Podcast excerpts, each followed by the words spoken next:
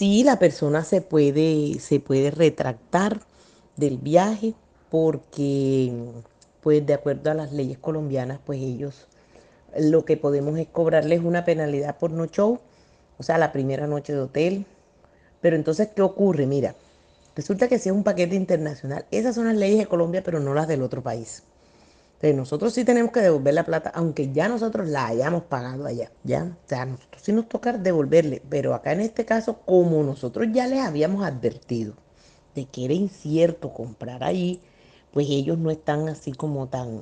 Y estamos confiando en que el gobierno haga sus buenos oficios y logren eh, que Viva nos responda, le responda a la gente, pues porque es a todos, nos tiene que responder tanto a nosotros como a, como a los clientes.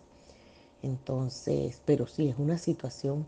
Y entonces fíjate tú que, por ejemplo, las ventas se han bajado, nadie, eh, este es un mes donde nosotros normalmente estamos vendiendo Semana Santa y las ventas se han caído de una manera estrepitosa precisamente porque la gente está mm, con incertidumbre, no quieren comprar.